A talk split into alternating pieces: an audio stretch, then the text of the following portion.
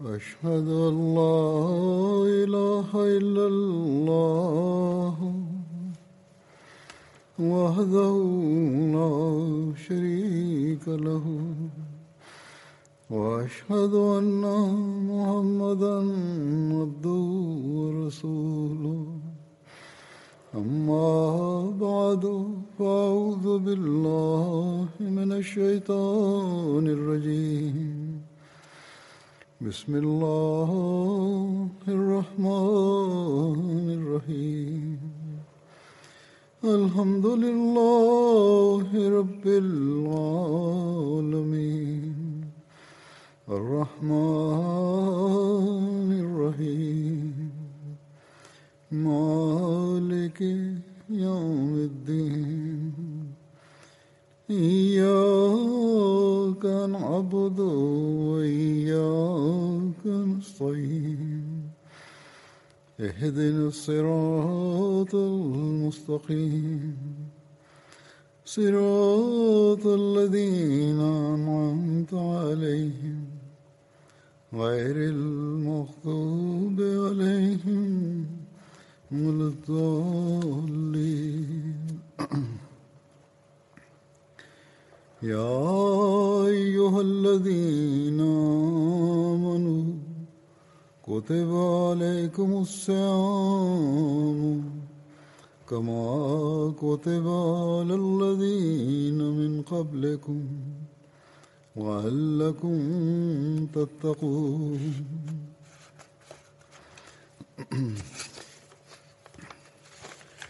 أيام معدودات فمن كان منكم مريضا ولا سفر فعدة فعدة من أيام أخر. وعلى الذين يطيقونه فدية طعام مسكين. ومن تطوع خيرا فهو خير الله.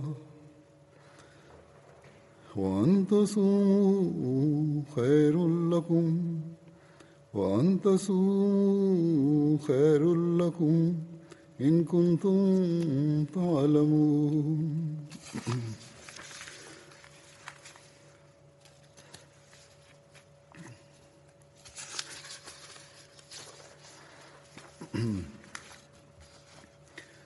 شهر رمضان الذي شهر رمضان شهر رمضان الذي أنزل فيه القرآن هدى للناس وبينات من الهدى والفرقان فمن شهد منكم الشهر فمن شهد منكم الشهر فليصم ومن كان مريضا على سفر فعدة من أيام أخر.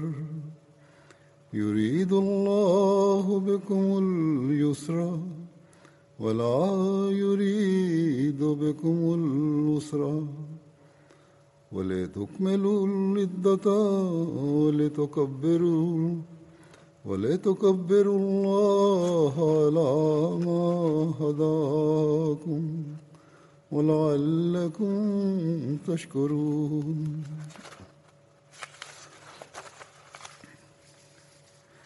وإذا سألك عبادي أني وإذا سألك عبادي أني فإني قريب. أجيب دعوة الداع إذا دعاني أجيب دعوة الداع إذا دعاني فليستجيبوا لي وليؤمنوا بي لعلهم يرشدون.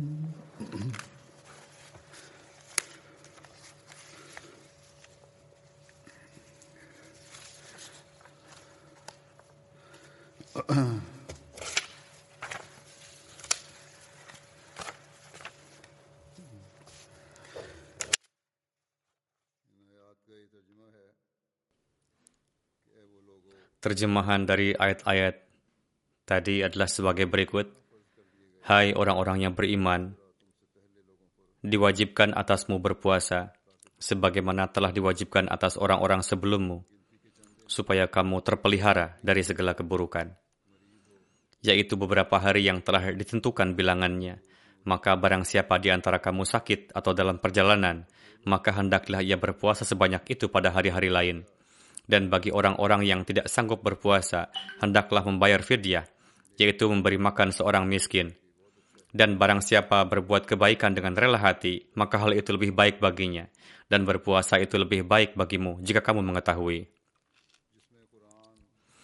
Bulan Ramadan adalah bulan yang di dalamnya Al-Quran diturunkan sebagai petunjuk bagi manusia dan keterangan-keterangan yang nyata mengenai petunjuk dan furqan. Maka Barang siapa di antaramu hadir pada bulan ini, hendaklah ia berpuasa di dalamnya. Tetapi barang siapa sakit atau dalam perjalanan, maka berpuasalah sebanyak bilangan itu pada hari-hari lain. Allah menghendaki kemudahan bagimu, dan dia tidak menghendaki kesukaran bagimu. Dia menghendaki supaya kamu menyempurnakan bilangan itu, dan supaya kamu mengagungkan Allah karena dia telah memberi petunjuk kepadamu dan supaya kamu bersyukur.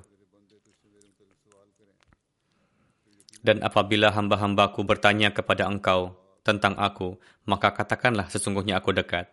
Aku mengabulkan doa-doa orang yang berdoa apabila ia berdoa kepadaku. Karena itu, hendaklah mereka menyambut seruanku dan beriman kepadaku supaya mereka mendapat petunjuk.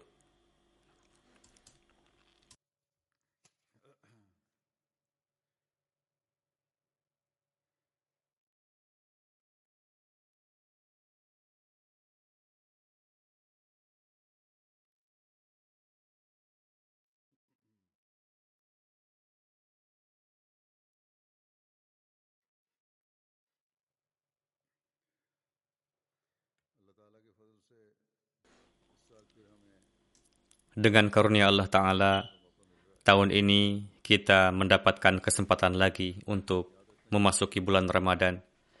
Kita hendaknya selalu ingat bahwa dengan hanya memasuki bulan Ramadan dan melewatinya saja tidaklah cukup.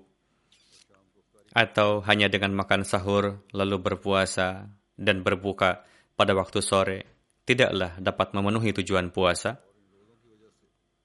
melainkan puasa yang kita lakukan hendaknya sesuai dengan perintah Allah Ta'ala, yakni untuk menciptakan perubahan suci dalam diri. Berkenaan dengan puasa, Allah Ta'ala telah memberikan beberapa ketentuan hukum kepada kita, dan sebagai buahnya, dia menyampaikan kabar suka akan menganugerahkan kurub ilahi dan pengabulan doa dalam ayat-ayat yang saya tilawatkan tadi. Dalam ayat-ayat tersebut, Allah Ta'ala menarik perhatian kita akan kewajiban puasa.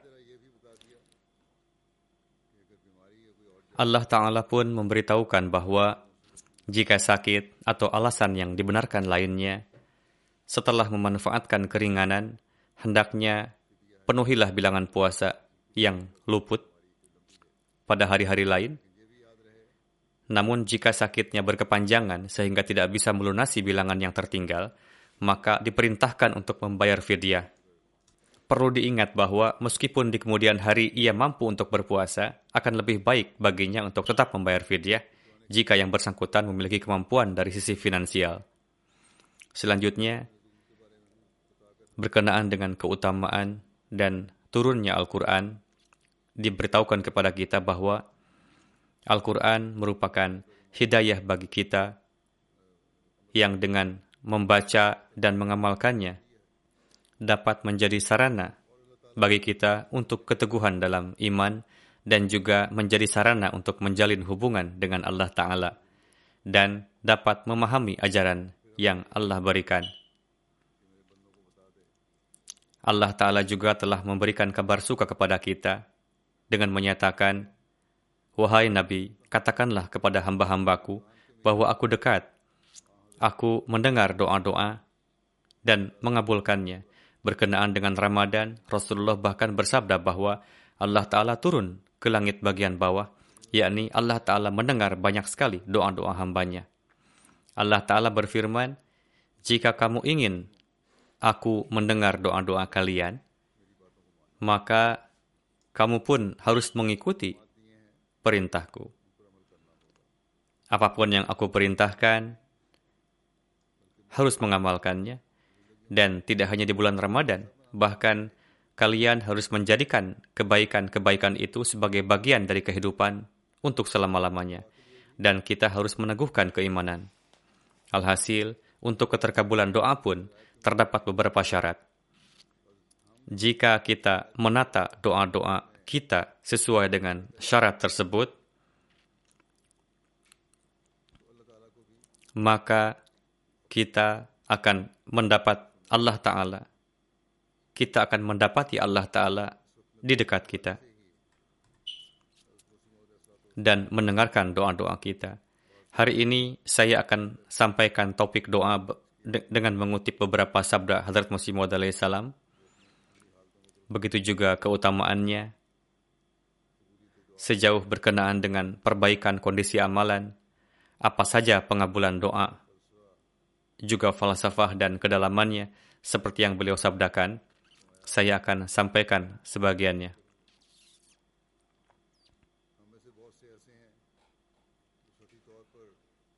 Masih banyak di antara kita yang setelah memanjatkan doa ala kadarnya, lalu mengatakan bahwa Allah Ta'ala tidak mengabulkan doa-doa kami.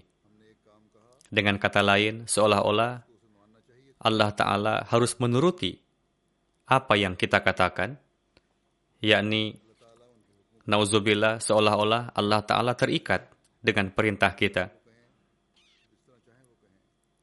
sesuai dengan yang kita inginkan. Allah Ta'ala telah menyatakan secara jelas bahwa itu tidak akan terjadi yang seperti itu. Pertama-tama, kalian harus mematuhi perintahku dan menyelaraskan amalan sesuai dengan ajaran Al-Quran dalam bulan Ramadan, di mana tercipta suasana untuk melakukan kebaikan, dimulai mata rantai penyampaian daras, Allah Ta'ala mengatakan, perhatikanlah dengan seksama petunjuk dan perintah-perintahku, lalu amalkanlah.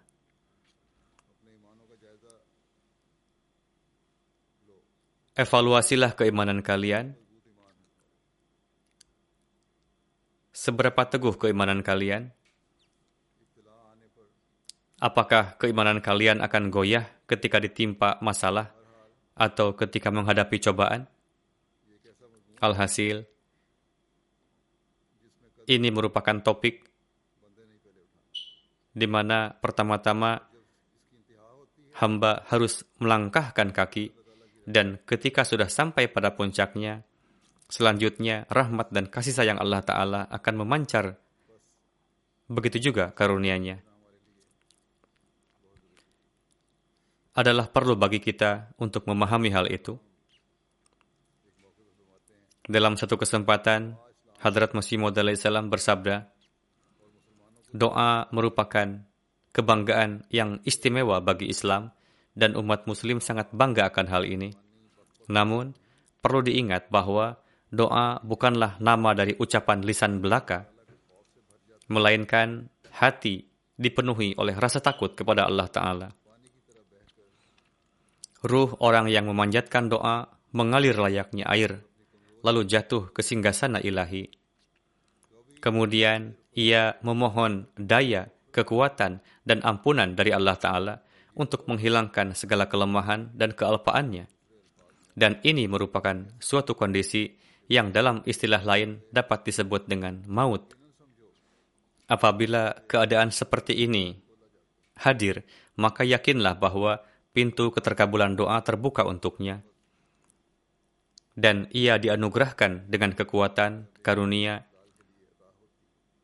dan kesanggupan yang khas untuk terhindar dari keburukan-keburukan dan teguh dalam kebaikan-kebaikan.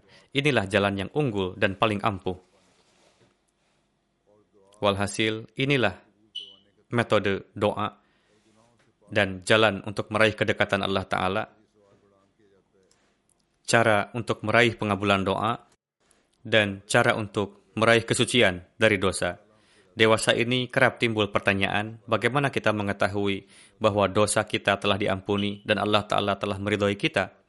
Di sini Hadrat Masih Maud salam pun telah menjelaskan satu hal mendasar, yaitu apabila hubungan hakiki dengan Allah Ta'ala yang merupakan hubungan langgeng dan yang untuknya insan itu telah berupaya secara hakiki, itu tegak, maka baginya adalah suatu karunia Allah Ta'ala di mana dia menganugerahinya kesanggupan untuk terhindar dari keburukan-keburukan.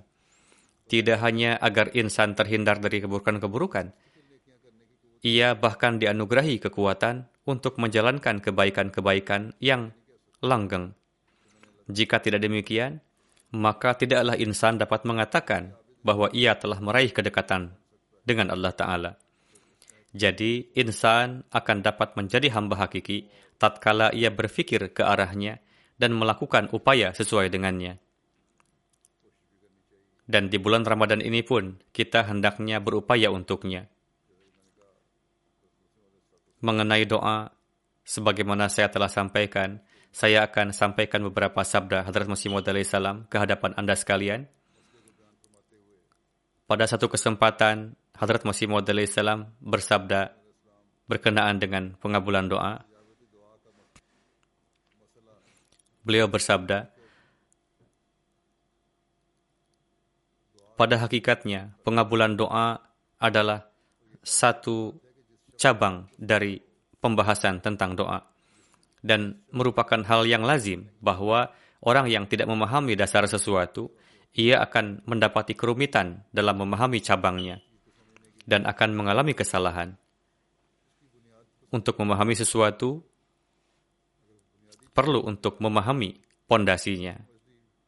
Jika ia tidak kunjung memahami hal yang mendasar, maka betapapun banyak penjabaran, tafsiran, dan penjelasan tentangnya, ia tidak akan dapat memahaminya.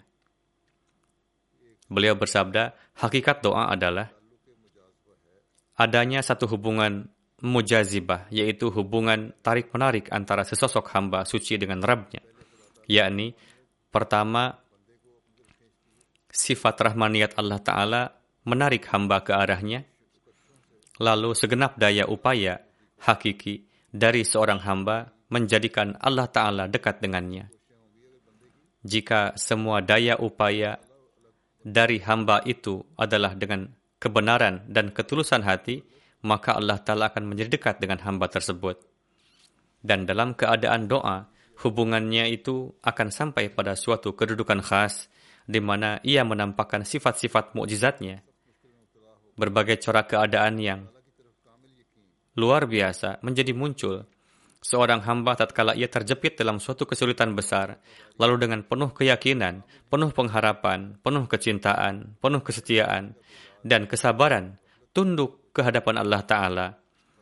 Dan dengan kesadaran sempurna, ia merobek tabir kelalaian, dan ia berupaya terus maju dalam medan kefanaan, maka apakah selanjutnya yang ia saksikan? Yaitu singgasana ketuhanan yang tiada lagi sekutu baginya. Maka saat itulah ruhnya sampai pada singgasananya itu. Di saat itu baginya hanya Tuhan dan Tuhanlah yang nampak, dan segala sesuatu menjadi gaib dalam pandangannya, yaitu duniawi, dunia tak lagi memiliki kedudukan di hadapannya. Segala sesuatu menjadi tak bermakna, tak bermakna baginya, dan hanya Tuhanlah yang ada. Jadi, akan timbul keadaan seperti ini, yaitu ketika ia melihat Tuhan, lalu ruhnya pun rebah pada singgasananya, dan daya untuk menarik yang terdapat dalam dirinya itu menarik karunia-karunia Allah Ta'ala ke arahnya. Di dalam diri seorang hamba pun terletak suatu daya untuk menarik, di mana ia pun mulai menarik karunia-karunia Allah Ta'ala itu. Maka pada saat itulah Allah Ta'ala yang Maha Kuasa pun mengarahkan wujudnya, dan memasukkan pengaruh doa itu ke dalam segenap sarana-sarana lahiriah. Apa pun sarana-sarana mendasar yang penting untuk jalannya pekerjaan itu, segala sesuatu yang diperlukan, segala kelaziman yang diperlukan, Allah Ta'ala memasukkan pengaruhnya itu ke dalamnya. Yang dengannya lahirlah sarana-sarana yang diperlukan untuk meraih tujuan itu. Contohnya, apabila ia berdoa untuk supaya diturunkan hujan, maka setelah pengabulan doanya, yaitu dari pengaruh doanya itu, maka diciptakanlah sarana-sarana alamiah yang diperlukan untuk turunnya hujan. Dan jika ia mendoakan buruk agar diturunkan musim paceklik, maka wujud yang maha kuasa pun melahirkan sarana-sarana yang berlawanan dengan itu. Kemudian bersabda, sedemikian banyaknya ribuan mukjizat para nabi yang telah tampak atau segenap karomah dan hal-hal luar biasa yang terus diperlihatkan oleh para wali hingga saat ini, asal dan sumbernya adalah doa. Dan kebanyakan pengaruh doa-doa itulah yang terus memperlihatkan berbagai macam pemandangan kodrat ilahi yang luar biasa. Al-Quran Syarif pun penuh dengan nubuatan-nubuatan yang tak terhingga Selain itu, kita menyaksikan bahwa di zaman Hadrat Masih Maud salam pun banyak nubuatan-nubuatan yang telah sempurna. Banyak orang suci yang mendapatkan mimpi-mimpi suci yang kemudian menjadi benar karena pengaruh dari doa-doa. Jadi, semua hal ini adalah terjadi tatkala seorang hamba dengan segenap ketulusan tunduk di hadapan Allah Ta'ala. Lalu, Hadrat Masih Maud salam lebih lanjut bersabda, Allah Ta'ala berfirman, وَالَّذِينَ جَاهَدُوا فِينَا لَنَهْدِيَنَّهُمْ subulana. Yakni siapa saja yang berusaha bermujahadah di jalan kami, yang berjuang di jalan kami, maka kami akan memperlihatkan jalan kami untuknya. Di sini, usaha menjadi tugas pertama bagi manusia. Engkau atau manusia harus berusaha. Ini merupakan suatu janji dan di sini ada doa yaitu ihdinas siratal mustaqim. Jadi Allah Ta'ala telah berjanji, berjuanglah, maka aku akan memperlihatkan jalanku.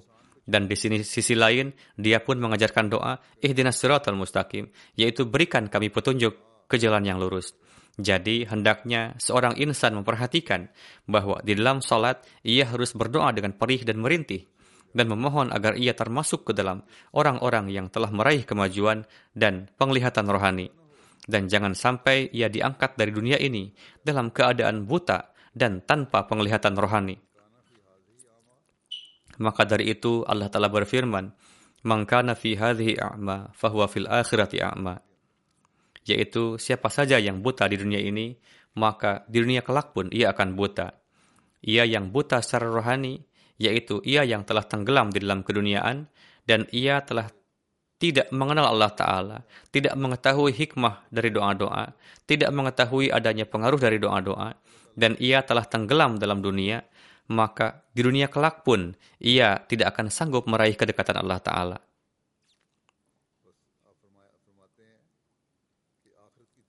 Jadi beliau bersabda, persiapan untuk akhirat hendaknya dilakukan di dunia ini juga dan persiapkanlah untuknya. Beliau bersabda, persiapan untuk akhirat hendaknya dilakukan di dunia ini juga. Maka siapkanlah untuknya. Lalu bersabda, ini bermakna bahwa untuk dapat melihat di dunia kelak, kita harus berupaya membawa mata dari dunia ini juga. Yakni, apabila ingin melihat dunia yang kelak, yaitu dunia yang akan mendekatkan kepada Allah Ta'ala, maka untuk dapat melihatnya, kita harus berupaya untuk dapat melihat di dunia juga. Yaitu untuk merasakan dunia yang akan datang, kita harus mempersiapkannya di dunia ini juga. Jadi, dapatkah dianggap bahwa Allah Ta'ala berjanji dan dia tidak menepatinya? Lalu bersabda, maksud buta adalah yang kosong dari makrifat-makrifat dan kelezatan rohani. Seorang yang secara buta mengaku muslim, hanya karena ia telah terlahir dalam keluarga muslim, maka ia tengah melakukan taklid buta. Ia hanya memiliki iman yang buta dan tengah mengikuti taklid buta. Ia tidak mengamalkan apa pun dan hanya mengikuti saja karena dirinya telah lahir di keluarga muslim sehingga ia mengaku muslim. Demikian pula seorang Kristen yang mengaku Kristen hanya karena telah lahir dalam keluarga Kristen. Inilah alasan mengapa orang yang seperti demikian tidak menghormati Tuhan, Rasul, atau Al-Quran. Kecintaannya kepada agama pun layak dipertanyakan. Siapa saja yang bertaklid buta, kecintaannya kepada agama pun layak dipertanyakan.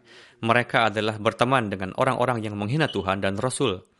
Sebab perbuatan mereka hanyalah karena orang yang seperti itu tidak memiliki mata rohani. Di dalam mereka tidak ada kecintaan ter kepada agama.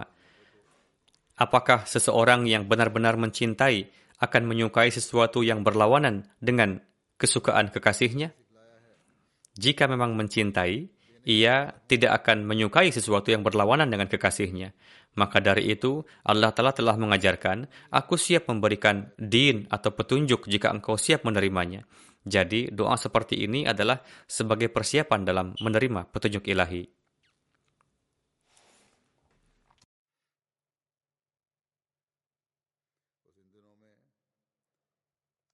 Walhasil, pada hari-hari ini, perbanyaklah doa ihdinas siratal mustaqim, yaitu, Ya Allah, bimbinglah kami ke jalan yang lurus. Bersihkanlah kalbu, dan jadilah hamba yang hakiki. Dan jadilah juga orang-orang yang memenuhi hak para hamba Allah Ta'ala. Bukan seperti yang tengah dilakukan para ekstremis dewasa ini, di mana mereka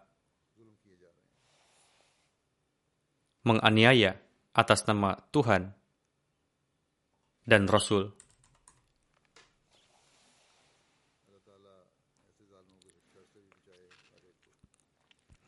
Semoga Allah Ta'ala menyelamatkan setiap kita juga dari kejahatan mereka yang aniaya seperti itu.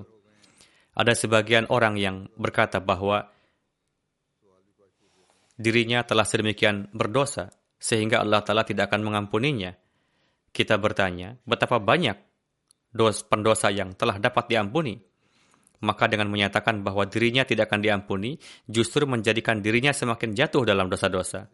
Pada dasarnya, setan tengah memasukkan keraguan ke dalam hati orang tersebut, yaitu setan telah menggunakan senjatanya untuk menjauhkannya dari Allah Ta'ala. Dan orang seperti demikian semakin berputar di tangan setan. Namun demikian, Hadrat Masih Maud salam menjelaskan cara untuk keluar dari serangan dan cengkraman syaitan dengan bersabda, Fikiran telah melakukan banyak dosa, janganlah sama sekali menjadikan pendosa untuk berhenti dari doa. Janganlah berhenti bahwa saya telah banyak berdoa dan telah banyak berdosa. Bersabda, doa adalah obat penawar. Pada akhirnya, dengan doa, ia akan melihat betapa ia telah memandang benci kepada dosa itu. Doa itulah penyembuh untuk terhindar dari dosa-dosa. Jika engkau berdoa dengan kesabaran, maka engkau akan melihat betapa bencinya engkau terhadap dosa itu, dan syaitan akan menjauh. Orang yang tenggelam dalam pelanggaran dan putus asa akan pengabulan doa, dan tidak kembali ke arah pertobatan, pada akhirnya ia akan menjadi pengingkar para nabi serta pengaruh-pengaruh sucinya. Lalu mereka pun menjadi jauh dari agama. Orang seperti demikian telah jauh dari agama. Seraya menjadi seraya mereka menjauh dari para nabi, mereka pun akan sampai pada kondisi ateis, ateisme. Jadi, Islam pun memperlihatkan sinar harapan bagi orang yang seperti itu yaitu mereka yang tenggelam dalam dosa-dosa. Ini adalah bulan Ramadan yang tiada lain untuk melahirkan kesempatan seperti demikian, yaitu bagaimana agar bertaubat dari dosa-dosa. Dan untuk melahirkan suasana ini, Allah Ta'ala setiap tahun memperlihatkannya kepada kita. Jadi, hendaklah kita mengambil faedah dari bulan ini. Hadrat Masih Maud salam dalam menyampaikan sebuah ilham yaitu uji bukulla du'aika. Beliau bersabda, Tuhan pelindungku dengan jelas berjanji kepadaku bahwa uji bukulla du'aika. Namun demikian, saya sungguh memahami bahwa maksud kul di sini adalah doa yang jika tidak dikabulkan, maka akan mendatangkan mudarat. Saya menganggap bahwa setiap doa di sini tidaklah bermakna bahwa setiap doa akan dikabulkan. Namun, setiap doa di sini bermakna doa yang jika tidak dikabulkan, maka akan mendatangkan mudarat. Tetapi jika Allah Ta'ala menghendaki tarbiyat dan perbaikan untuknya, maka penolakan itulah yang merupakan bentuk pengabulan doanya. Ada sebagian kesempatan manusia terus gagal dalam suatu doa, dan ia beranggapan bahwa Allah Ta'ala telah menolak doanya. Padahal sesungguhnya Allah Ta'ala telah mendengar doanya. Pengabulannya itu adalah dalam corak penolakan. Karena dibalik itu, dan pada hakikatnya, kebaikan untuknya adalah terdapat pada penolakannya itu. Karena insan berpandangan terbatas dan tak mampu memandang jauh dan bahkan menyukai hal lahiriah, maka hendaknya tatkala ia memanjatkan doa kepada Allah Ta'ala dan secara zahir hal yang diinginkan tidak diinginkan diinginkannya tidak terwujud, janganlah ia menjadi berburuk sangka kepada Tuhan bahwa Dia telah mendengarkan doa saya Sesungguhnya dia adalah mendengarkan doa setiap insan. Dia berfirman, Udu'uni astajib lakum. Rahasianya adalah bahwa kebaikan itu terkadang terletak pada tertolaknya doa. Yakni kebaikan itu untuk pendoa itu terletak pada penolakan doanya itu. Kemudian dalam menjelaskan semakin jauh perkara ini, beliau bersabda, asas doa adalah Allah Ta'ala tidaklah mengikuti kehendak dan keinginan kita dalam mengabulkan doa, Lihatlah betapa seorang anak dicintai oleh ibunya, dan ia menghendaki agar tidak ada suatu kesusahan apa pun yang menimpa anaknya. Namun apabila anak itu dengan tidak pada tempatnya bersikeras akan sesuatu, dan ia meminta pisau tajam dari ibunya, meminta kilatan api, atau percikan bara api, maka apakah ibu yang meskipun memiliki kecintaan dan belas kasih hakiki kepadanya akan tega untuk membiarkannya menyentuh bara api yang akan membakarnya itu? atau membiarkannya melukai tangannya dengan pisau yang tajam itu? Sama sekali tidak. Dengan asas inilah kita dapat memahami asas pengabulan doa. Beliau bersabda, saya sendiri memiliki pengalaman akan hal itu, yaitu ketika di dalam doa ada satu bagiannya yang memudaratkan, maka doa itu sama sekali tidak akan terkabul. Ini bukanlah berarti semua doa saya telah terkabul, Allah Ta'ala lebih mengetahui. Dia mengetahui yang gaib tatkala di dalam doa tersebut terdapat yang hal yang memudaratkan dan merugikan, maka doa saya itu tidak akan dikabulkan. Beliau bersabda, hal ini sungguh dapat difahami bahwa ilmu pengetahuan kita tidaklah sungguh benar dan pasti. Banyak pekerjaan di mana kita menjalankannya dengan sangat senang dan menganggapnya berberkat, dan dalam pikiran kita hasilnya pun kita anggap akan sangat berberkat, namun pada akhirnya hasilnya adalah kesedihan dan musibah yang menimpa. Banyak contoh-contohnya yang dewasa ini pun kita menyaksikannya. Setiap hari dalam surat-surat yang saya terima, saya melihat orang-orang menuliskan surat untuk memohon doa. Lalu mereka berpikir untuk memaksa melakukan pekerjaan itu, dan mereka pun berupaya untuknya. Namun pada akhirnya tidaklah berhasil baik, Lalu ia beranggapan buruk kepada Allah Ta'ala bahwa kami telah banyak berdoa dan banyak bersedekah dan telah memulai pekerjaan ini, namun demikian ini tidaklah berhasil baik. Atau hal ini yaitu doa kami tidaklah dikabulkan. Hal yang pertama adalah bahwa hal ini pun hendaknya dilihat, yaitu apakah hal-hal yang menjadikan doa itu terkabul telah terpenuhi. Apakah hubungan dengan Allah Ta'ala itu telah terjalin? Karena jika tidak, maka itu hanyalah sekedar mengumpulkan kata-kata saja, yaitu seperti yang Hadrat Masih Maud salam telah sabdakan. Sementara itu, jika ia telah memanjatkan doa hingga batasnya, lalu Allah Ta'ala tetap menolak doanya, atau tujuannya tidak tercapai, maka inilah hikmah dari Allah Ta'ala. Dan di sinilah letak faedah untuk manusia, Lalu apabila karena kesalahannya ia tetap bersikeras, maka alih-alih manusia berburuk sangka kepada Allah Ta'ala, hendaknya ia beristighfar dan mengakui kesalahannya, yaitu ia bersikeras dalam hal yang bukan haknya. Ada juga sebagian orang yang telah berdoa dan memohon agar Allah Ta'ala mengabulkannya, lalu berkata, jika tidak baik, maka tetap kabulkanlah ia. Hal ini kerap terjadi juga dalam sebagian hubungan pernikahan, perjodohan, Allah Ta'ala telah mendengar doanya, pernikahannya pun telah terjadi sebagaimana keinginannya. Namun beberapa masa kemudian mereka pun berpisah, bercerai. Maka doa seperti ini pun sebaiknya jangan dilakukan.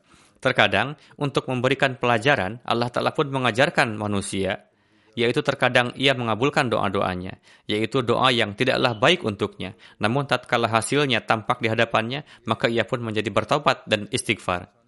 Maka dari itu beliau bersabda, jadi, segala keinginan manusia tidaklah dapat dikatakan benar jika terpenuhi, karena manusia adalah terdiri dari lupa dan juga kesalahan, kealpaan.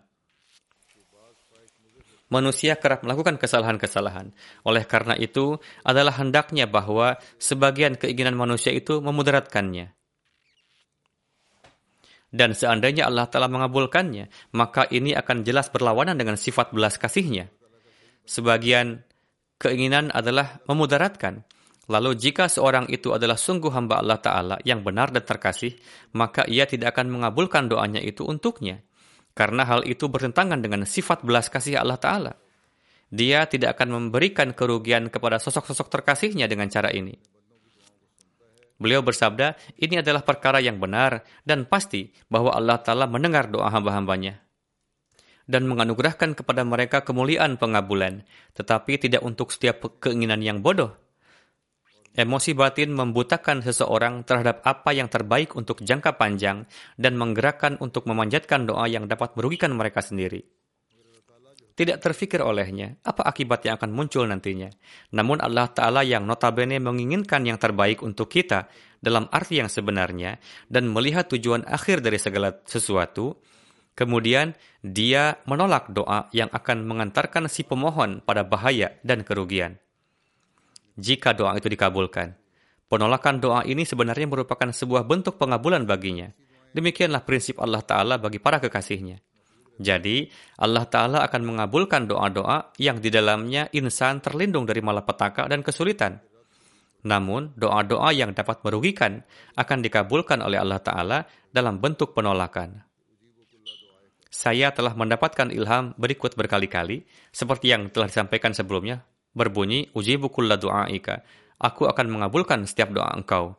Dengan kata lain, ini berarti bahwa setiap doa yang pada hakikatnya bermanfaat dan menguntungkan akan dikabulkan. Beliau alaihissalam menjelaskan bahwa doa yang dapat memberikan manfaat akan dikabulkan. Selanjutnya bersabda, ketika saya merenungkan poin ini, jiwa saya dipenuhi dengan kelezatan dan kebahagiaan. Pertama kali saya menerima wahyu ini sekitar 25 atau 30 tahun yang lalu, saya sangat bahagia karena Allah Ta'ala akan menerima doa-doa saya, doa-doa yang akan saya panjatkan untuk diri saya sendiri, maupun orang-orang yang saya sayangi. Setelah itu, saya berpikir bahwa dalam hal ini jangan bersikap kikir, karena ini merupakan nikmat ilahi dan berkenaan dengan sifat orang-orang yang bertakwa. Allah telah berfirman, "Wa mimma razaqnahum yunfikun." Mereka membelanjakan dari apa yang telah kami rezekikan kepada mereka. Oleh karena itu, saya tetapkan prinsip ini bagi teman-teman saya.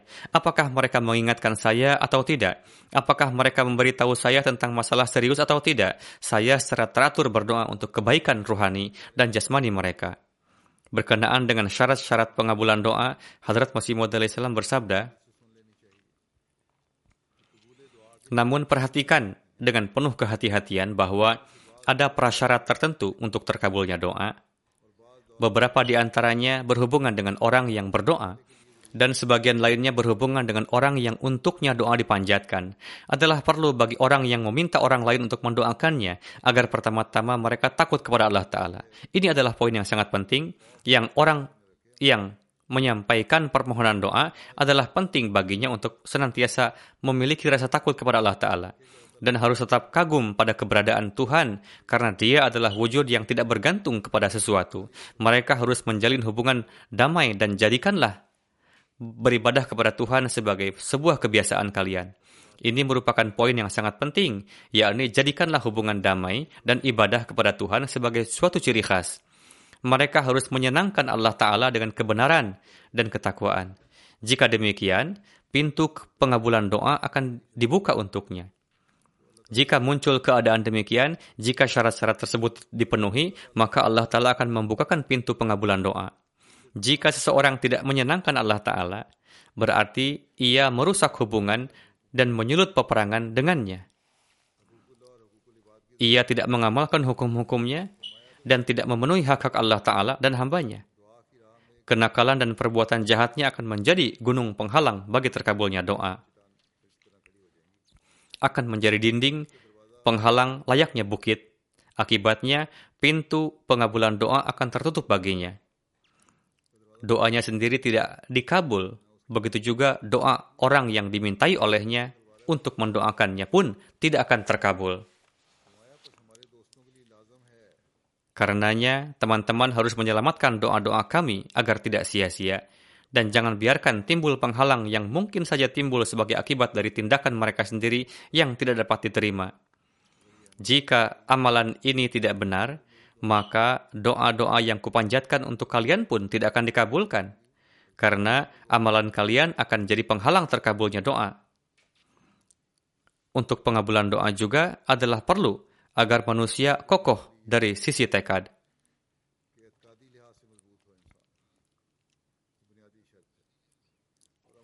Yakni keyakinan. Ini merupakan syarat mendasar. Ini merupakan syarat mendasar. Telah disebutkan juga sebelumnya perihal amalan saleh, sebagaimana Allah telah berfirman, taatlah pada perintahku, berikanlah respon positif atas perintahku, dan amalkanlah. Ini merupakan hal yang prinsipil yang perlu untuk pengabulan doa. Dalam menjelaskan hal ini, Hazrat Masih Salam bersabda,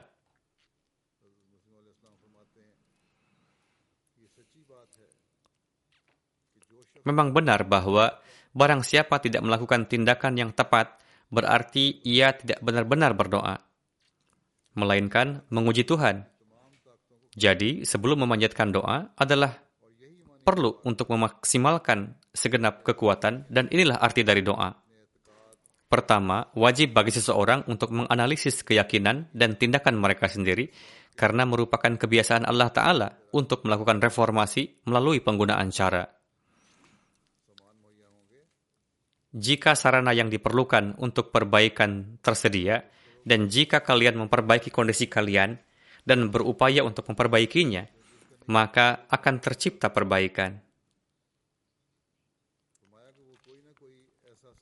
Beliau bersabda, dia menciptakan semacam sarana yang dapat menyebabkan timbulnya islah.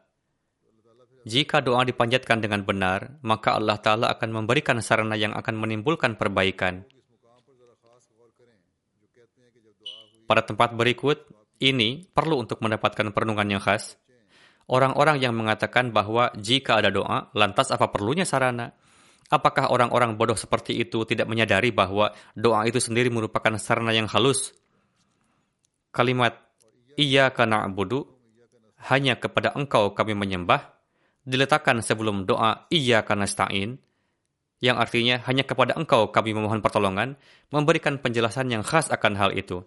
Oleh karena itu, inilah cara Allah yang kita amati, yakni dia menciptakan sarana menciptakan sarana bagi manusia, amati bagaimana Tuhan menyediakan air untuk memadamkan rasa haus kita dan memberi kita makanan untuk memuaskan rasa lapar kita. Tetapi dia melakukannya melalui sarana. Haus tidak hilang begitu saja. Atau air turun secara tiba-tiba dari langit layaknya sulap atau makanan seketika tersedia Pertama-tama tercipta sarana yang dengan perantaraannya manusia mendapatkan air dan makanan. Seperti itulah mata rantai sarana dan penciptaan sarana pasti terjadi karena Allah Ta'ala memiliki dua nama. Allah yang Maha Kuasa menyatakan, Kanallahu azizan hakima. Berdasarkan namanya, Aziz, yakni yang perkasa, Tuhan melakukan apa pun yang dibutuhkan. Adapun nama Hakim, yang artinya bijaksana, menunjukkan bahwa setiap tindakannya dilakukan dengan kebijaksanaan dan dilakukan dengan baik dan memadai sesuai dengan waktu dan tempat. Perhatikan saja bagaimana tanaman dan benda mati memiliki sifat yang beragam. Bahkan tolah dan dua turpetum, yakni jenis tanaman, sudah cukup untuk membersihkan isi perut. Begitu pula halnya dengan skamonia. Allah Ta'ala memiliki kuasa untuk membersihkan isi perut seseorang tanpa penggunaan obat apa pun. atau untuk menghilangkan dahaga tanpa air. Bisa saja Allah Ta'ala menghilangkan rasa dahaga tanpa air, tapi itu perlu bagi umat manusia untuk mempelajari keajaiban alam. Sejauh mana keluasan seseorang dalam pengetahuan tentang keajaiban alam, maka sebesar itu pula lah manusia meningkat dalam pemahaman mereka tentang sifat-sifat Allah Ta'ala. Dan ini memungkinkan seseorang untuk mencapai kedekatan dengan Tuhan. Melalui pengobatan dan astronomi, kita menemukan ribuan kualitas yang ada di alam. Jika mata rohani manusia dapat menyaksikan, maka seorang ilmuwan yang berpegang pada tauhid, setelah mendapatkan suatu penemuan atau setelah menyaksikan segala sesuatu, ia akan merenungkannya dan meraih bukti akan keberadaan wujud Tuhan, dan itu menjadi penyebab meningkatnya keimanannya. Namun, seorang ateis mengatakan bahwa semua itu terjadi secara kebetulan dan proses alami. Beliau bersabda bahwa keajaiban-keajaiban kudrat ini diperlihatkan oleh Allah Ta'ala bertujuan agar manusia memahami bahwa segala sesuatu memiliki tujuan. Selanjutnya beliau bersabda, mereka harus mengadopsi jalan ketakwaan karena ketakwaanlah yang dapat kita katakan sebagai inti dari syariah. Jika kita ingin menjelaskan syariat secara singkat, maka yang bisa menjadi esensi dari syariat adalah takwa ada banyak tingkatan dan tahapan takwa. Namun, jika seorang pencari setia melintasi tingkatan dasar dan tingkatan kesalehan dengan ketabahan dan ketulusan, mereka akhirnya akan mencapai nilai tertinggi disebabkan oleh kebajikan dan keinginan mereka untuk mencari kebenaran. Allah telah berfirman, Innama yataqabbalallahu minal muttaqin. Artinya, Allah Ta'ala menerima doa orang-orang yang bertakwa. Ini adalah innama yataqabbalallahu minal muttaqin. Ini adalah janji ilahi dan Tuhan tidak pernah mengingkari janjinya. Dalam konteks ini dia ber berfirman, "Innallaha la yukhliful mi'ad." Sesungguhnya Allah tidak mengingkari janjinya.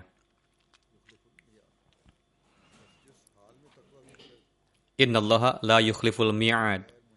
Ketakwaan adalah prasyarat yang diperlukan untuk pengabulan doa.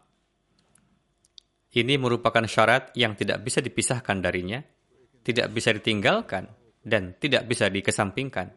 Sekarang, jika seseorang mengharapkan pengabulan doa, namun ia sendiri lalai, tidak menempuh jalan sebagaimana mestinya, bukankah orang seperti itu bodoh dan tidak masuk akal untuk itu, merupakan suatu kewajiban bagi jemaat kita untuk sebisa mungkin mengikuti jalan ketakwaan agar mereka dapat meraih kebahagiaan dan kelezatan pengabulan doa dan mengambil bagian dalam peningkatan iman.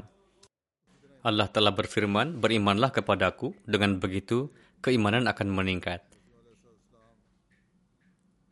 Hadrat Masih Maud salam menjelaskan perihal jenis-jenis rahim sebagai berikut.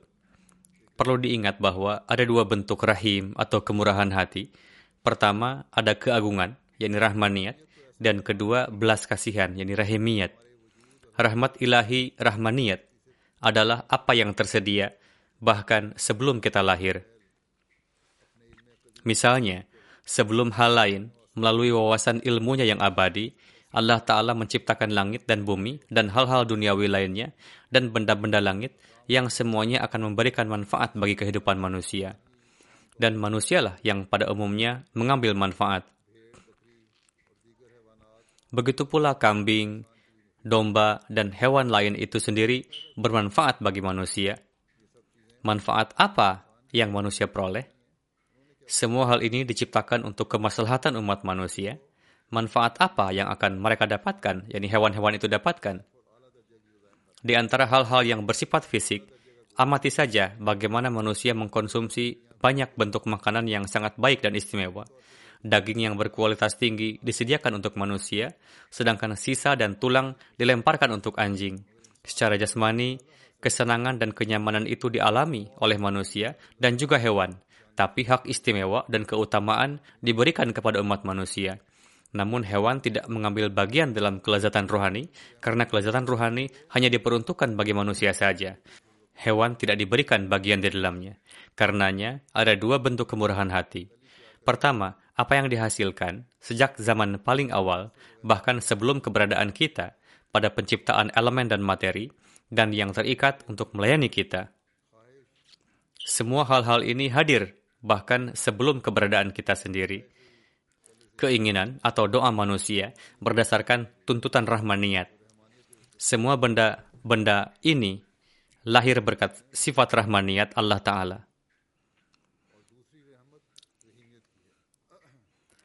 Bentuk kebaikan yang kedua adalah rahmat ilahi atau rahimiyat. Artinya, jika kita berdoa, Allah Ta'ala menganugerahkan. Jika seseorang merenungkan, akan diketahui bahwa hubungan yang mendasari hukum alam selalunya berkaitan erat dengan doa. Beberapa orang menganggap doa sebagai bid'ah, namun saya juga ingin menjelaskan tentang hubungan doa kita dengan Allah Ta'ala. Ketika seorang anak menjadi gelisah karena lapar, lalu merengek, menangis, meminta susu, maka serta-merta payudara seorang ibu akan mulai terisi dengan susu. Padahal, seorang anak tidak mengetahui konsep tentang doa, tetapi bagaimana tangisan seorang anak dapat menarik keluarnya air susu ibu. Setiap orang berpengalaman dalam hal ini, di mana terkadang diketahui bahwa seorang ibu tidak merasakan susu di, dada, di dadanya, tetapi segera setelah anaknya menangis, susu mulai mengalir keluar. Sekarang, apakah jeritan kita di hadapan Allah Ta'ala tidak menghasilkan apa-apa? Ada, nikmat ilahi mengalir keluar dan semua tangisan kita didengar. Tetapi mereka yang buta dan menganggap dirinya sebagai ulama dan filsuf tidak dapat melihatnya. Jika seseorang mengaitkan hubungan yang dimiliki seorang anak dengan ibunya dan merenungkan filosofi doa, maka akan menjadi sangat sederhana dan mudah dimengerti. Bentuk kedua dari rahim mengajarkan kita bahwa satu bentuk kasih karunia, satu bentuk karunia diterima dengan memintanya. Jika seorang terus memelas meminta, mereka akan terus mendapatkannya. Sebagaimana Allah telah berfirman, Udu'uni astajib lakum. Berdoalah padaku, aku akan mengabulkannya. Ini bukan sebagai frase kosong, sebaliknya ini adalah karakteristik yang melekat pada tabiat manusia. Selanjutnya dalam menjelaskan perihal keutamaannya, yakni meminta merupakan kekhasan dari manusia, sedangkan mengabulkan adalah tugas Allah Ta'ala. Beliau bersabda, meminta adalah kekhasan manusia, sedangkan menganugerahkan adalah kekhasan Tuhan. Seseorang yang tidak mengerti dan menerima fakta ini adalah pendusta. Contoh anak yang baru saja saya jelaskan memberikan klarifikasi cukup akan falsafah doa. Kemurahan hati atau rahmaniyat dan rahmat rahimiyat bukanlah dua fenomena yang berdiri sendiri. Oleh karena itu, seorang individu yang meninggalkan satu dan mencari yang lainnya tidak akan bisa mendapatkan keuntungan keuntungan dari keduanya. Rahmaniyat menuntut agar mengembangkan dalam diri kita kekuatan untuk mendapatkan manfaat dari belas kasihan Tuhan. Bentuk rahmaniyat Allah Ta'ala adalah dia memperlihatkan jalan kepada kita, memberikan segala sesuatu, dan memberikan semangat untuk meminta sesuatu kepadanya. Untuk itu, dia memberikan sarananya. Jadi, rahmaniyat untuk meminta didoakan dan untuk meraih rahimiyat Allah Ta'ala. Bersabda, orang yang tidak melakukan ini, maka ia adalah kufur nikmat, yakni tidak berterima kasih pada bantuan ilahi. Kata iya karena abudu berarti bahwa kepadanya lah kami menyembah dengan bantuan sarana zahir dan sarana yang jelas yang dia sediakan bagi kita. Perhatikan lidah yang merupakan produk saraf dan otot kita. Sarafnya, ototnya, air liur yang merupakan bagian dari lidah. Jika itu tidak ada, maka kita tidak akan bisa bicara.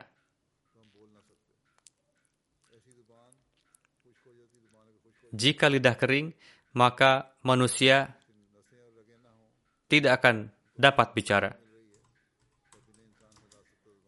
Ada saraf, otot, dan setiap saat basah. Dengan begitu, manusia dapat menggerakkan lidah. Kita diberi lidah untuk berdoa, memiliki kemampuan untuk mengekspresikan perasaan hati kita. Jika kita tidak pernah memanfaatkan lidah kita untuk berdoa, itu adalah kemalangan kita sendiri. Ada banyak penyakit yang jika mengena pada lidah dapat seketika menghilangkan kemampuannya untuk berfungsi hingga dapat menyebabkan kebisuan.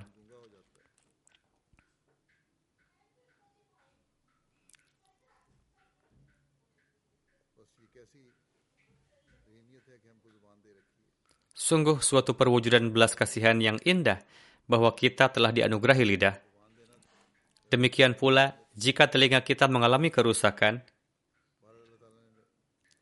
saya rasa di sini kata rahmaniyat. Jika telinga kita mengalami kerusakan, kita tidak akan bisa mendengar apa pun. Begitu juga hati yang memberikan kondisi khusyuk dan kerendah hatian dan memberikan kekuatan untuk berpikir dan bertafakur. Jika mengalami jika terjangkit penyakit, maka sedikit banyak akan menjadi tidak berguna.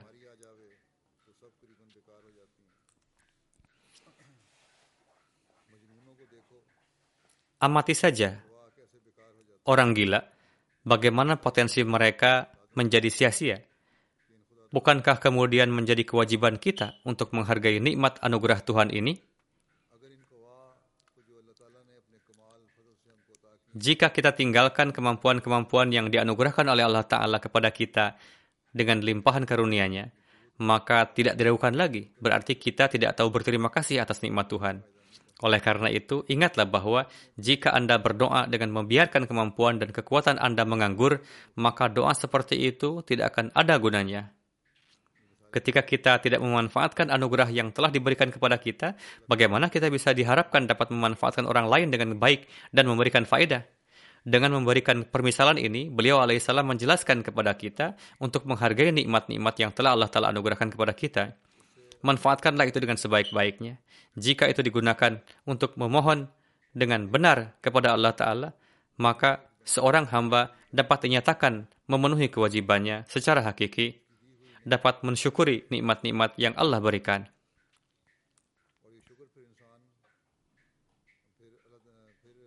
Rasa syukur tersebut akan dapat menarik karunia ilahi dan segala sesuatu yang didapatkan melalui rahmat rahmaniyat mengambil bagian dari rahimiyat sehingga manusia dapat menyaksikan pemandangan pengabulan doa.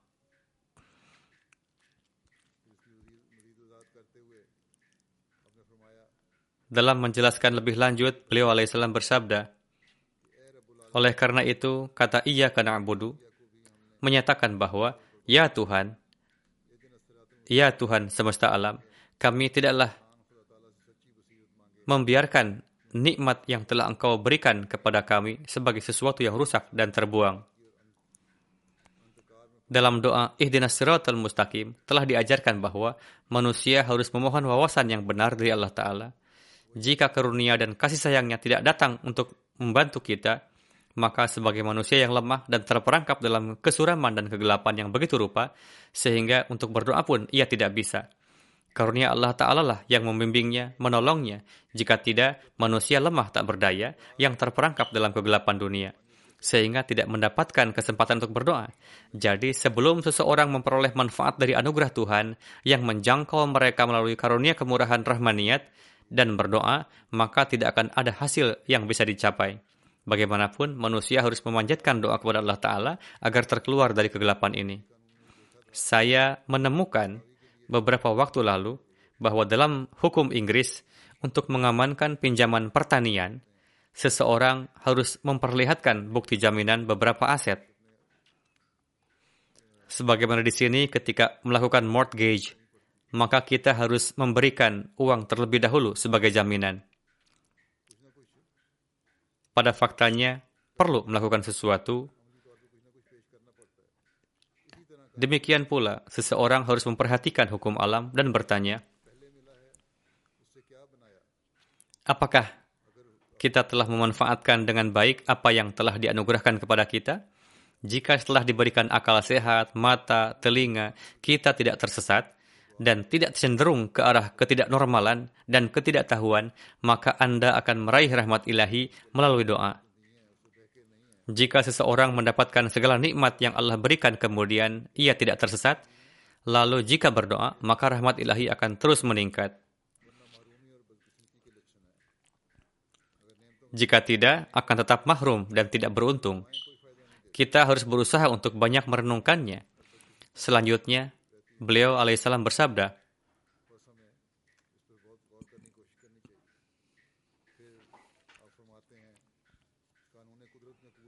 Selanjutnya beliau bersabda, pengabulan doa memiliki kesesuaian dengan hukum alam dan dalam setiap era, dia memasti, memanifestasikan contoh yang hidup. Untuk itulah Tuhan mengajarkan kita doa, Ihdinas siratal mustaqim siratal ladzina an'amta alaihim. Ini adalah kehendak dan hukum Tuhan yang tidak dapat diubah oleh siapa pun.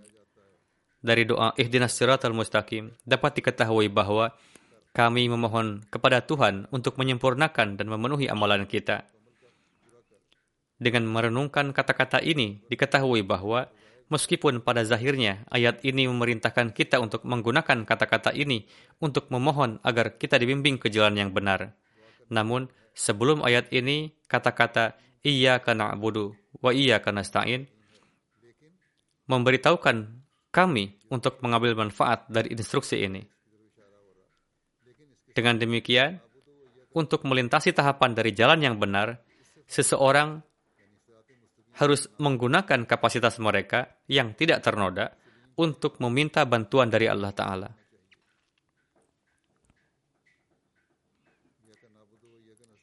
Iya kena budu wa kena stain memberitahukan bahwa jika ingin meraih siratal mustaqim, manfaatkan kapasitas yang Allah Ta'ala berikan kepada kalian untuk memohon bantuan kepada Allah Ta'ala agar dapat melangkah di atas siratal mustaqim. Jadi, menghargai sarana zahir adalah perlu. Barang siapa meninggalkannya, maka ia mengingkari nikmat ilahi. Untuk melakukan kebaikan pun harus meminta bantuan dari Allah Ta'ala. Dia memberikan kepada kita lidah untuk berdoa yang dapat mengartikula mengartikulasikan perasaan dan keinginan kita hati kita. Demikian pula Tuhan telah tanamkan di dalam hati sifat kerendahan hati dan kelembutan dan telah menanamkannya dengan daya pemikiran dan tafakur. Oleh karena itu, ingatlah bahwa jika kita mengabaikan kekuatan dan kemampuan ini dalam doa, maka doa seperti itu tidak akan bermanfaat atau efektif.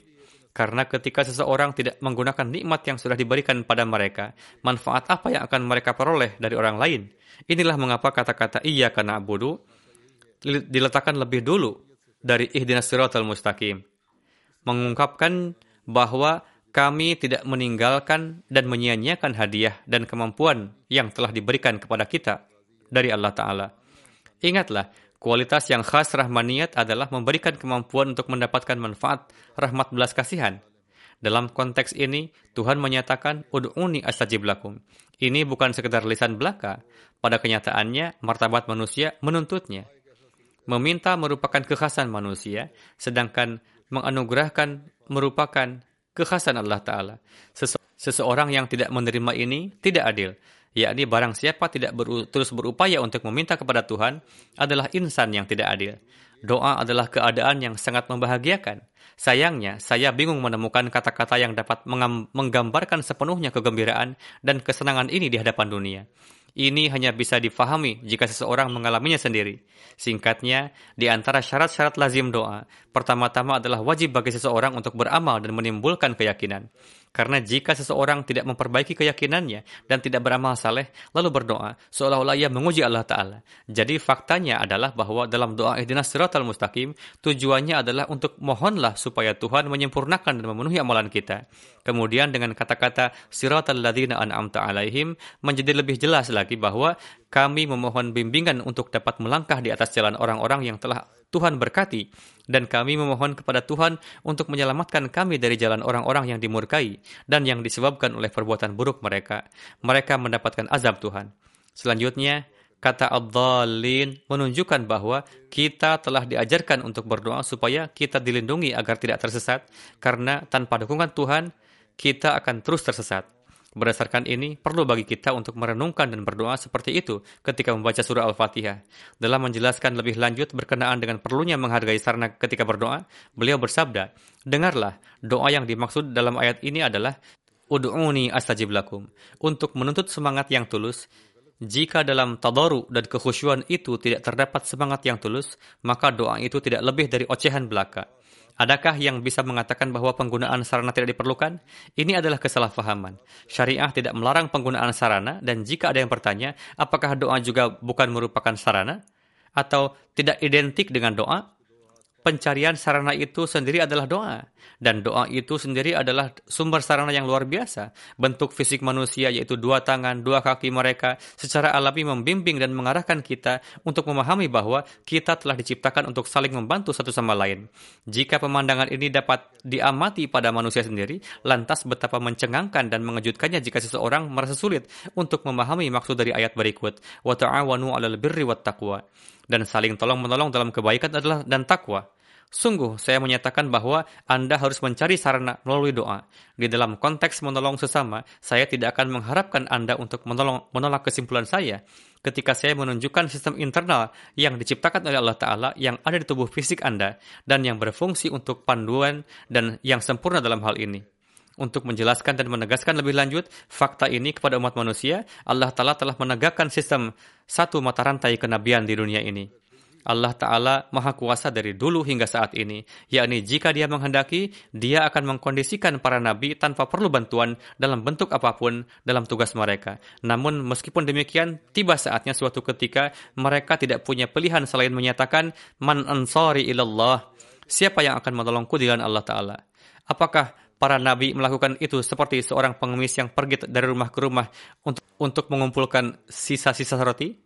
Tidak, bahkan dalam kata-kata siapa yang akan menolongku di jalan Allah Ta'ala, terdapat keagungan dan rahmat. Faktanya, melalui pengumuman ini, para nabi ingin mengajar orang-orang pen, orang-orang pentingnya menghargai sarana, yang merupakan aspek dari doa. Padahal mereka memiliki keimanan dan keyakinan penuh dan sempurna atas janjinya Allah Ta'ala, mereka mengetahui bahwa janji Allah Ta'ala yang berbunyi, Inna lanan sur rusulana walladina amanu fil hayatid dunia pasti kami akan menolong para utusan kami dan orang-orang yang beriman dalam kehidupan dunia. Saya percaya bahwa jika Tuhan tidak menggerakkan hati seseorang untuk membantu orang lain, bagaimana mungkin ada yang termotivasi untuk melakukannya? Jadi, para nabi pun memerlukan sarana, namun mereka tunduk di hadapan Allah Ta'ala. Kemudian Allah Ta'ala sendirilah yang menyediakan sarana untuk mereka.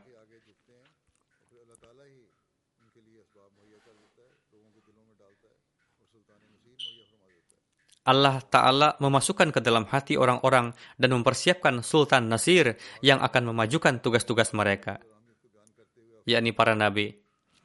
Dalam menjelaskan tujuan dan keutamaan salat, beliau bersabda, Maksud dan inti sebenarnya dari salat adalah doa, dan berdoa adalah fenomena yang sesuai dengan hukum alam yang ditetapkan oleh Allah Ta'ala.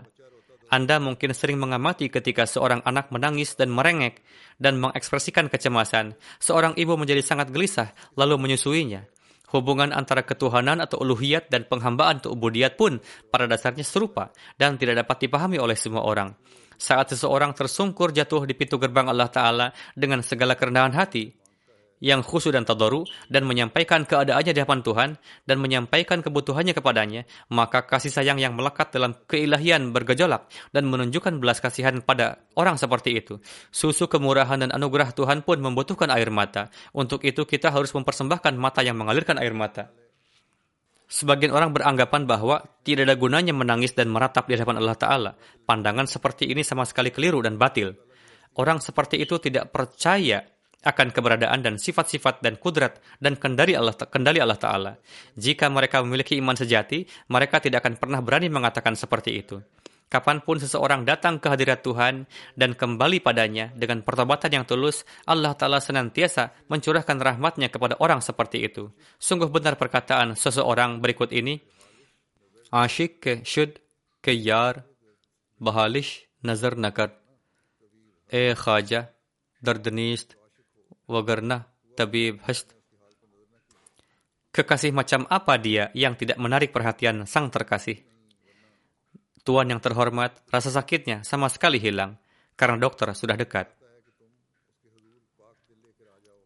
Allah Ta'ala menginginkan agar kalian datang kepadanya dengan hati yang murni. Satu-satunya syarat bagi kalian adalah membuat diri sendiri bersesuaian dengannya dan mewujudkan transformasi sejati dalam dirimu yang membuat seseorang layak untuk menghadap Allah Ta'ala. Allah Ta'ala memiliki kudrat yang maha menakjubkan dan dia memiliki karunia dan berkat yang tak terbatas. Tapi kembangkan mata cinta supaya Anda dapat melihatnya dan meraihnya. Jika seseorang memiliki cinta sejati, Allah Ta'ala akan mendengarkan doa-doa dan memberikan dukungannya.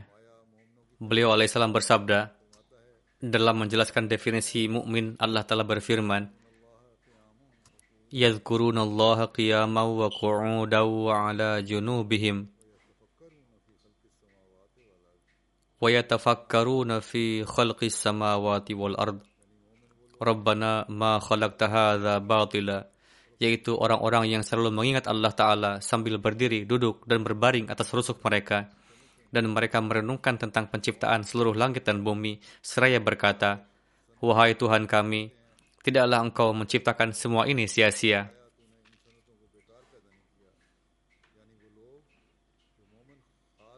Dengan kata lain, orang-orang beriman seperti itu tidak hanya melihat penciptaan alam semesta dan seluk-beluknya seperti manusia duniawi, dan hanya merenungkan tampilannya, ukuran jari-jarinya, sifat tarikan gravitasinya, dan hubungannya dengan matahari, bulan, dan bintang.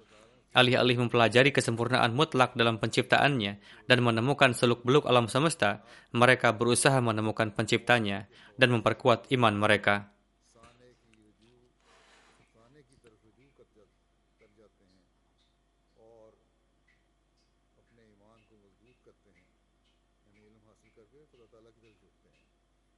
Yakni dengan kata lain, setelah memperoleh ilmu, mereka bersujud di hadapan Allah Ta'ala, seperti yang saya sebutkan sebelumnya, dan mereka terus memperkuat keimanannya. Ini adalah kualitas yang menonjol dan berbeda dari seorang mukmin sejati. Itulah beberapa hal yang saya kutip dari khazanah agung yang dianugerahkan oleh Hazrat Masih Maud salam kepada kita. Melalui tulisan tersebut, kita mendapatkan pencerahan berkenaan dengan keutamaan dan hikmah doa, metode dalam berdoa, dan filosofinya. Jika kita dapat memahaminya, maka kita dapat menciptakan revolusi dalam kehidupan kita, dapat menciptakan kondisi khas dalam jalinan dengan Allah Ta'ala, dapat menyerap karunia ilahi. Dalam bulan Ramadan ini, kita harus berupaya untuk melangkah di atas hukum-hukum tersebut, sehingga dapat meraih kurub ilahi, dapat terus meneguhkan meneguhkan keimanan dan memahami hikmah dan falsafah doa, termasuk ke dalam golongan orang-orang yang menciptakan islah dalam amalan, dan orang-orang yang doa-doanya mendapatkan pengabulan dari Allah Ta'ala.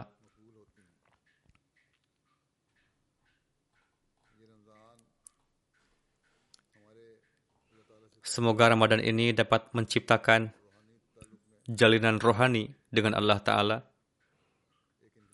dan revolusi dalam keruhanian kita. Doakanlah juga untuk saudara-saudara kita. Saya sering sampaikan himbauan untuk banyak berdoa, apakah itu untuk para ahmadi Pakistan, Aljazair, atau di mana pun berada, yang sedang terperangkap dalam kesulitan akibat penentangan terhadap jemaat. Setiap hari ada saja penderitaan yang ditimpakan kepada para Ahmadi di Pakistan. Untuk itu, kita harus mendoakannya secara khusus untuk mereka. Begitu juga untuk para Ahmadi di Aljazair. Mungkin saja mereka memiliki iradah untuk membuka lagi kasus jemaat. Semoga Allah telah melindungi mereka. Mendoakan orang lain pun dapat menjadi sarana terkabulnya doa-doa kita sendiri. Hendaknya kita ingat selalu poin ini. Bahkan malaikat akan mendoakan orang-orang yang mendoakan orang lain. Dan jika malaikat memanjatkan doa, maka betapa itu merupakan jual beli yang sangat menguntungkan. Kita pun secara khusus harus sebanyak-banyaknya mendoakan orang lain. Jangan dibatasi untuk diri sendiri saja. Semoga Allah telah memberikan taufik kepada kita untuk mengamalkannya, khususnya di bulan Ramadan ini.